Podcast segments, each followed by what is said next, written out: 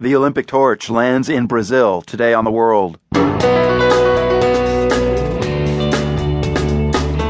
I'm Marco Werman. The Olympics are just three months away, but Brazil's in turmoil and Rio is struggling to get ready. I actually live in the main Olympic neighborhood, and I drive around here, and I can tell you this neighborhood is still very much under construction. Plus, in a Yemeni city under siege, nothing gets in, including medical oxygen stored nearby. It's only half an hour away, but it might as well be in a different country because they're, they're under siege and it's extremely difficult to smuggle oxygen canisters. And Trump employees in Las Vegas fight to unionize. He say he, he wants to make America great again, but just a big lie. He don't want to give his own employees what we deserve. Those stories and more today on The World.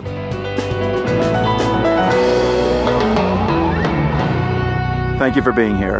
In a few minutes, we're going to take you to Aleppo in Syria, where a zookeeper who once cuddled with lions is now keeping a gun by her side to fight rebels. Stick around for that. But let's start in Brazil. You know, typically by now, in an Olympics year, the excitement is palpable. And when the Olympic flame first lands in a host country, forget about it. Everybody is pumped. Well, the torch landed today in Brazil, the country that will host the Summer Olympics in just three months. And let's say Brazilians are not as excited now as they were seven years ago when Rio was awarded these Olympics. Here's how Will Carless describes the mood. He's based in Rio with our Global Post team.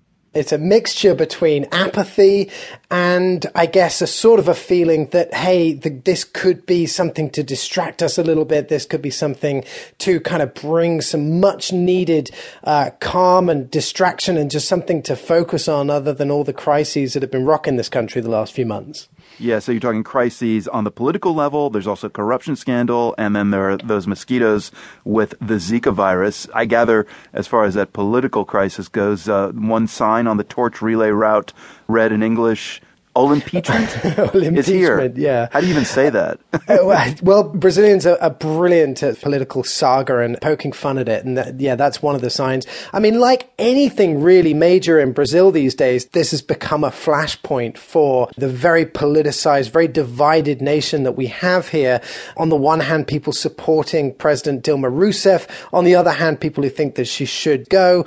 And so, yeah, I think we can expect to see more protests along the route, particularly when this starts to get into the big cities, uh, where it's got ninety-three days to kind of make its way through the countryside to eventually Rio de Janeiro. I think once it gets into the city, that's when we're really going to see some protests around it.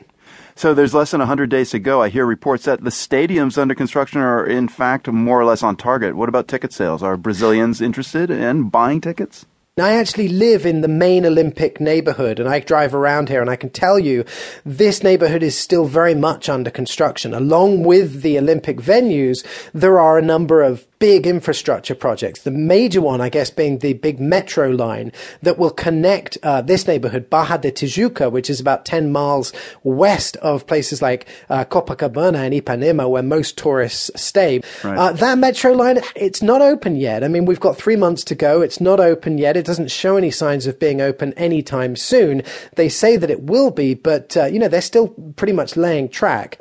We did an interview a few months back where we interviewed a, a resident of one of the favelas, the last sort of standing favela on the Olympic site.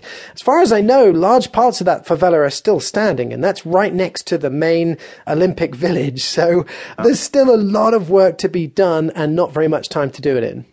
So the games open on August fifth. The pressure is still on President Dilma Rousseff. Will she stay? Will she go? Will Brazil have a new president by then, or will it still be Dilma? I think it's fair to say they'll probably have a new president. Her impeachment has currently moved on to the next phase, which is in Brazil's Senate. Senators are discussing it right now. The word on the street is that she could be gone as soon as May eleventh, and she will be replaced by her vice president, Michel Temer. There have also been calls for him to be impeached because he was involved in some of the same shenanigans that uh, President Dilma Rousseff was. So we'll see how long he lasts. So I mentioned earlier, Will, that in two thousand nine, when Brazil was awarded the Olympics, things were a lot different there. Remind us what Brazil was like back then.